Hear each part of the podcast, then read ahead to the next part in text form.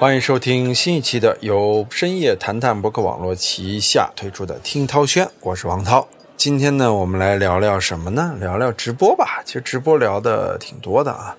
但是在前几天呢，有一场直播啊，吸引了很多人的关注。那有人肯定会说，是不是刘畊宏的直播啊？刘畊宏这个直播呢，我个人觉得不值得太多的谈论啊，因为它确实是存在于当下。在这个疫情再度来袭，然后大多数隔离的这样的一个现状之下呢，出现的一个所谓的明星翻红这样的事件啊，我个人觉着呢，这个背后有很复杂的关联啊，这个有很多也不便说的，可能在这个时代的这个背景下呀，大家更需要这样的一个红人出来，带着大家在室内，更重要的是在室内完成健身，啊，需要这样一个热点。对吧？因为现在说实话，在疫情的笼罩之下呢，很多同胞们过得其实蛮苦的啊，不容易。今天我还发了一朋友圈，说大家这个企业怎么样，受这疫情影响大不大啊？总之呢，现在可能不管是经济啊，还是说个人的生活呀，都受到了疫情非常大的影响。很简单，你作为像我们公司，包括大内密谈，我估计上海是发不了货了，什么吉林啊、河北的一些地方都发不了货。其实做电商呢，受影响非常大。还有就是上海这样一个长三角地区的核心城市啊，它一旦所有东西都停滞的话，会对整个中国的商业带来非常大的影响。所以在疫情的情况之下呢，确实这种隔离，它对整个的经济文化传播造成的损害是非常大的。啊，但是在这样一种半封闭的状态之下呢，也出现了像刚才我们说的刘畊宏这样的一个直播爆火的事件啊，包括李立群。当然，我们脱离疫情这个背景之下啊，我们来聊一聊，同样也是一位翻红的啊，或者说是一位突然间上热搜热点的这样的一个中国可以说教父级的人物。提到教父这两个字儿，肯定很多人都想到了谁呀？老崔，崔健啊。崔健呢，算得上是摇滚教父啊！很多人年轻时候都是受到崔健的影响，包括现在我们回听崔健的很多音乐，确实能感受到那个时代音乐的一种力量。其实这种力量已经很久很久感受不到了。在应该是四月十五号吧，可以说大家的朋友圈啊，被同一个文化事件就刷屏了。不光朋友圈，微博呀，还有抖音上啊，都有。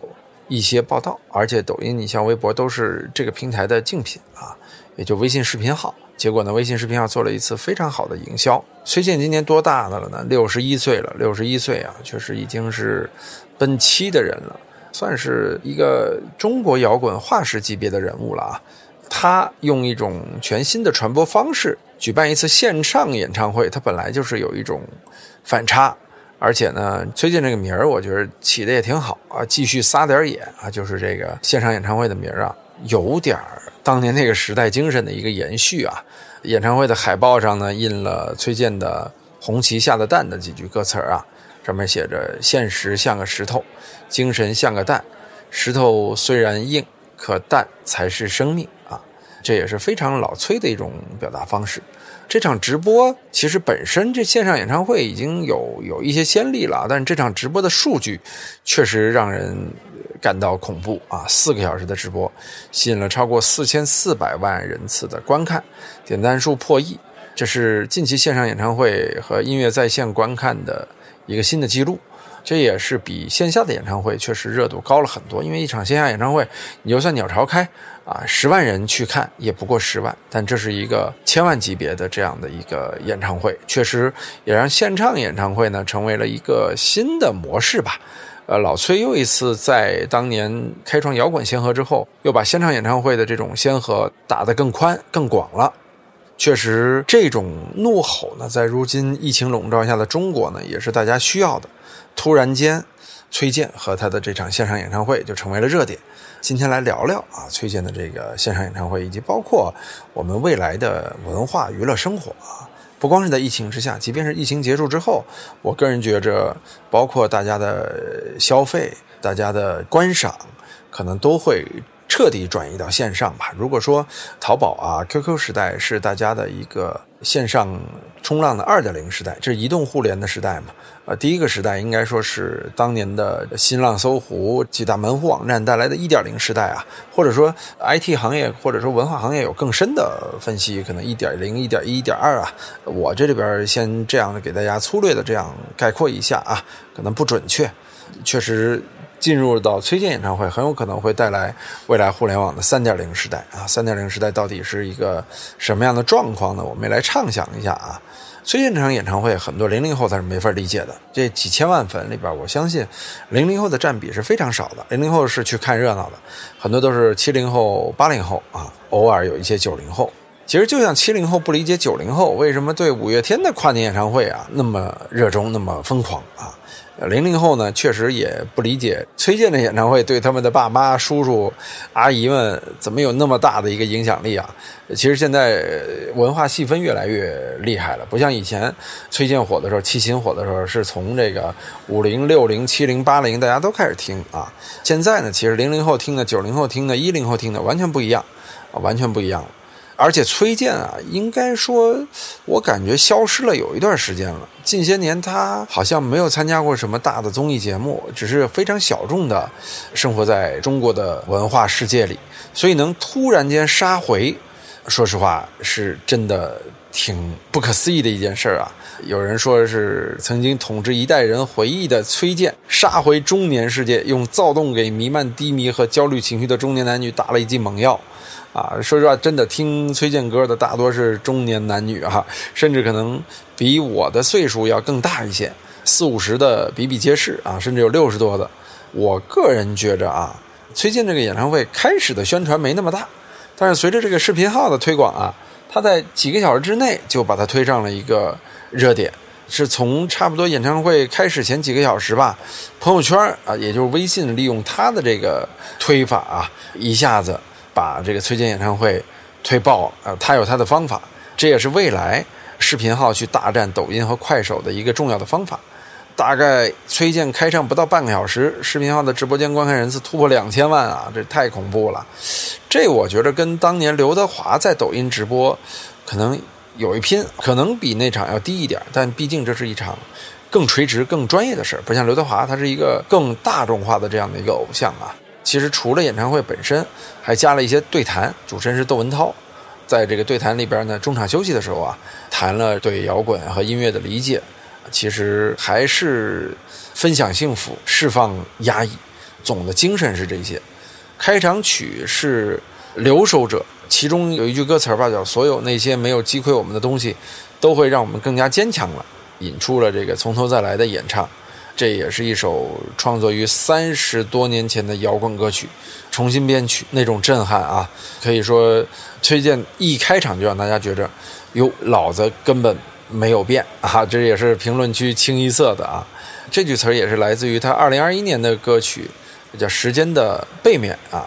歌词是这样写的啊：我和人们一样，只看到自己的脸，莫非里面也有你，正在被时代改变。这时有人大声吼：“嘿，老子根本没改变啊！” 这个说实话，就是你读这个调的时候，你就能想到，哎，老崔会这么唱，就是老崔的音乐是有力量的，他的唱法也是有力量的，而且更可贵的是，确实入行三十八年他没有变啊。整个演唱会呢也有很多经典的歌曲，包括这个《假行僧》，这也是于谦老师最爱唱的《花房姑娘》。啊，于谦老师也唱过啊，以及一些新专辑的歌。说实话，文化圈已经，尤其中年文化圈吧，已经很久很久没有这么躁动了。我个人觉得，这也是对于中国的中年男性、女性们审美的一次大追回。因为说实话，中国现在四五十的人都疲于奔命，尤其是在疫情当中，说实话，很多。中年人啊，他的公司、他的事业都出现了问题，而且啊，他们上有老下有小，受到疫情的影响是非常非常大的，因为他们要扛着生活的重担。前两天复习《绝命毒师》，也感受到，哎，当年这个戏为什么火？因为老白 White 这个化学老师，他其实代表的是所有美国中年人在这个时代的困惑。这种困惑呢，其实不分国度的，包括中国人啊，也能感受到这种困惑。所以说《绝命毒师》才成了这么火爆的一个美剧啊。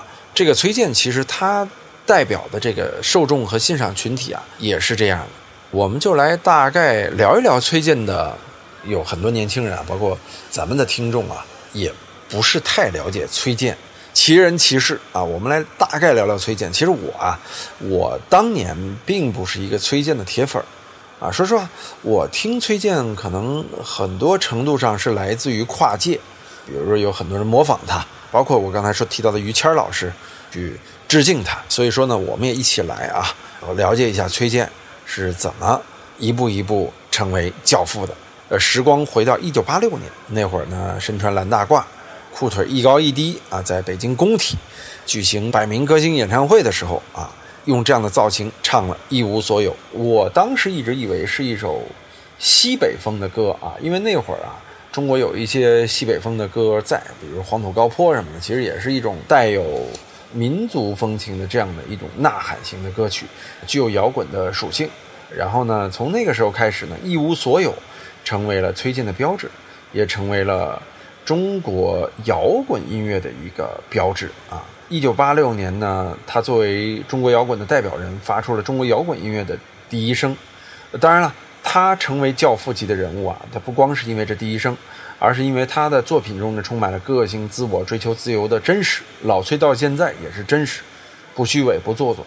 他的这种歌声啊。有跨过迷茫的思索，也有穿透理想去追逐的勇气，所以这场演唱会给我们的感觉也还是老崔仍然是能让我们燃起来啊！老崔呢也有一首很知名的歌叫《新长征路上的摇滚》，里面有几句歌词啊，叫“汗也流，泪也落，心中不服气，埋着头向前走，寻找我自己”。这个呢，可能真的就是崔健的一个自我的描写，也是他真正受欢迎的原因，就是埋头向前，他从来不高调。但是他的作品从来也不低调。一九八八年呢，可以说崔健上了《人民日报》啊，你知道这个一个歌手一旦上了《人民日报》啊，其实是一种代表。当时有一篇文章叫《从一无所有说到摇滚乐》，崔健的作品为什么受欢迎啊？这当时这篇文章所探讨的。其实，在那个时候，大家就已经对这种非常陌生，但是听着又很好听又很振奋的音乐产生了。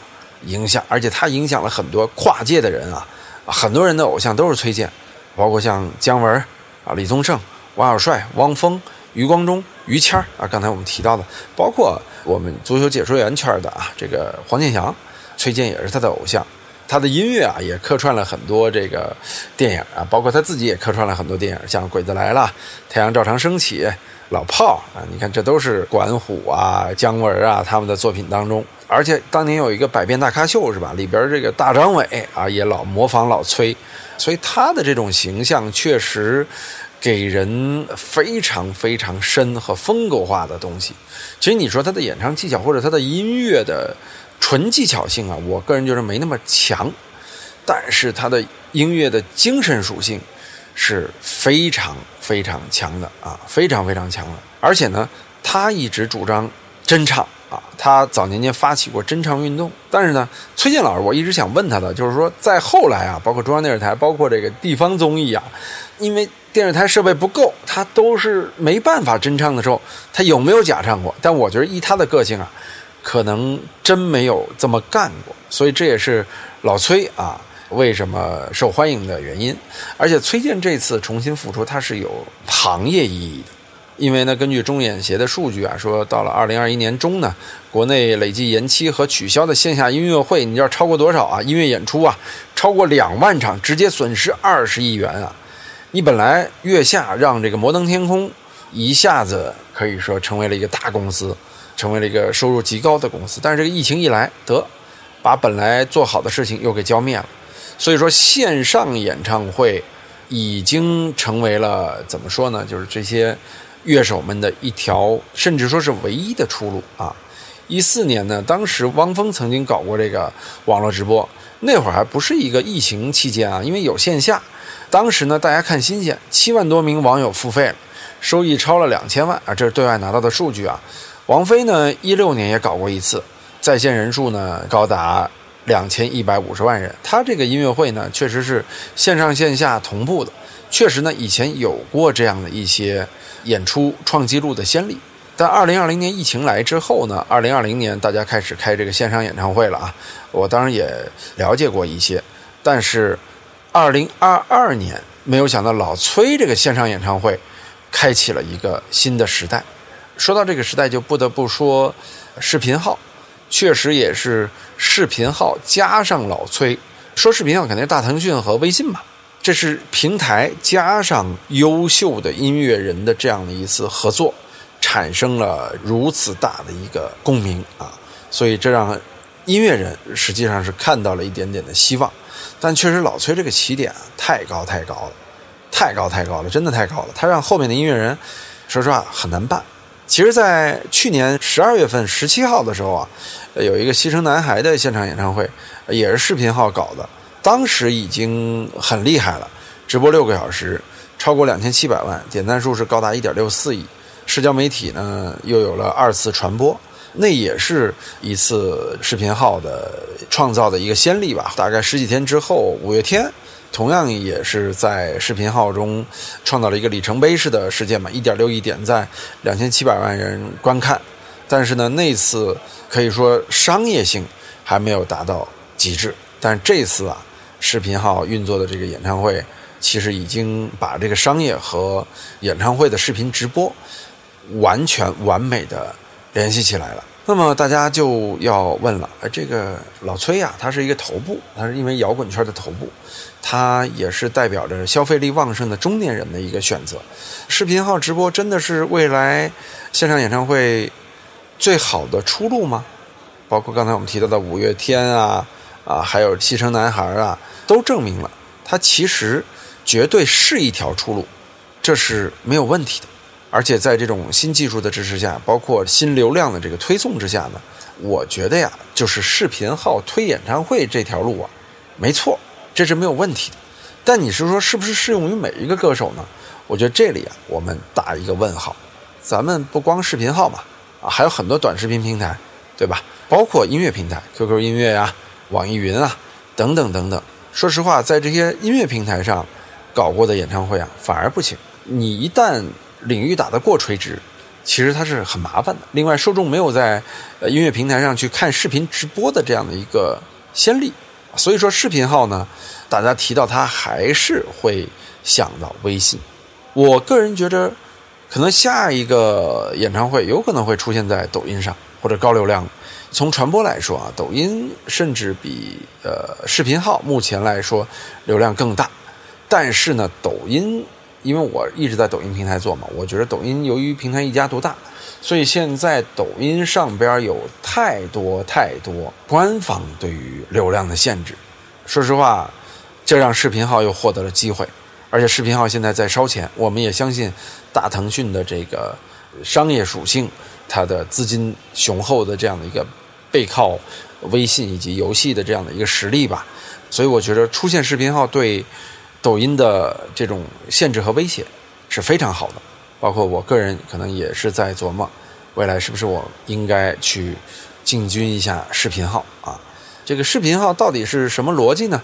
一个是流量逻辑啊，因为它有日活用户或者月活用户，月活用户微信就超十亿，因为微信嘛就是视频号的一个流量池，对吧？它一推，你朋友圈一看到就 OK 了。但未来啊，它的这种推送模式啊。也还是成本较高的，这既是它的优势，也是它的劣势啊。第二个是传播啊，因为微信是直接的社交传播，它和抖音不一样，因为微信的社交属性比抖音更强，它容易形成话题性的传播。一旦营销成了事件，它在朋友圈、在微信群，甚至说一对一的微信号里的传播是非常非常大的。第三是后链路转化上啊，微信生态里边呢。从食品百货到三 C 数码，再到美妆护肤，它没有一个是独立存在的。视频号其实也是，啊，它是一个生态的组成部分，这也是它强于抖音和快手的地方。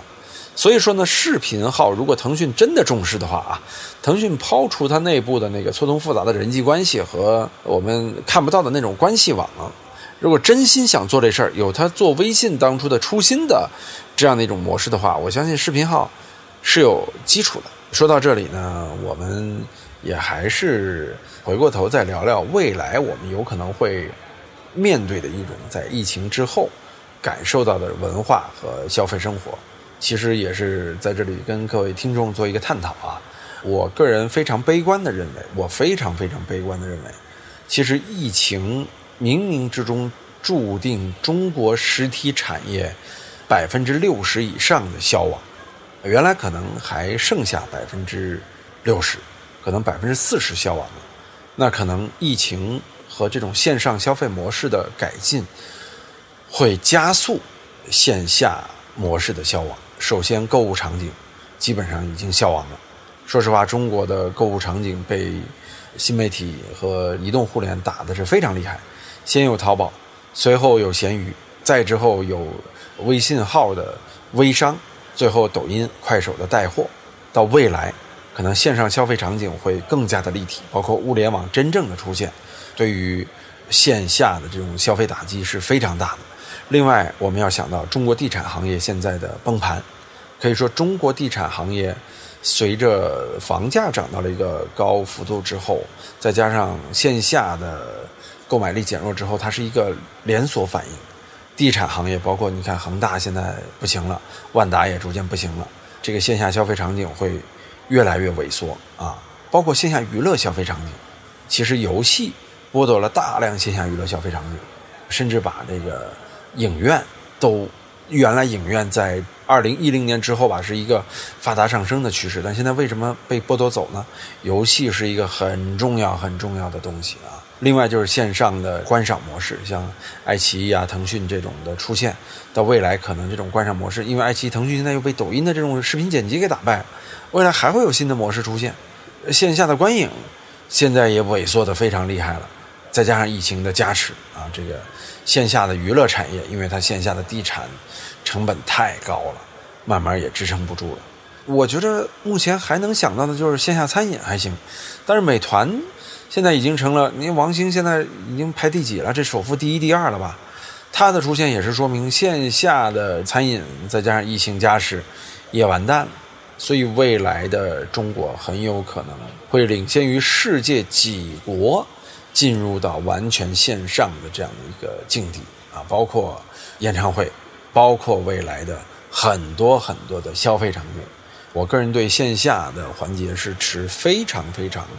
悲观的态度了，但是呢，我个人又非常喜欢线下，包括我自己，我特别想，就是开个线下店，或者做个线下的这种展览。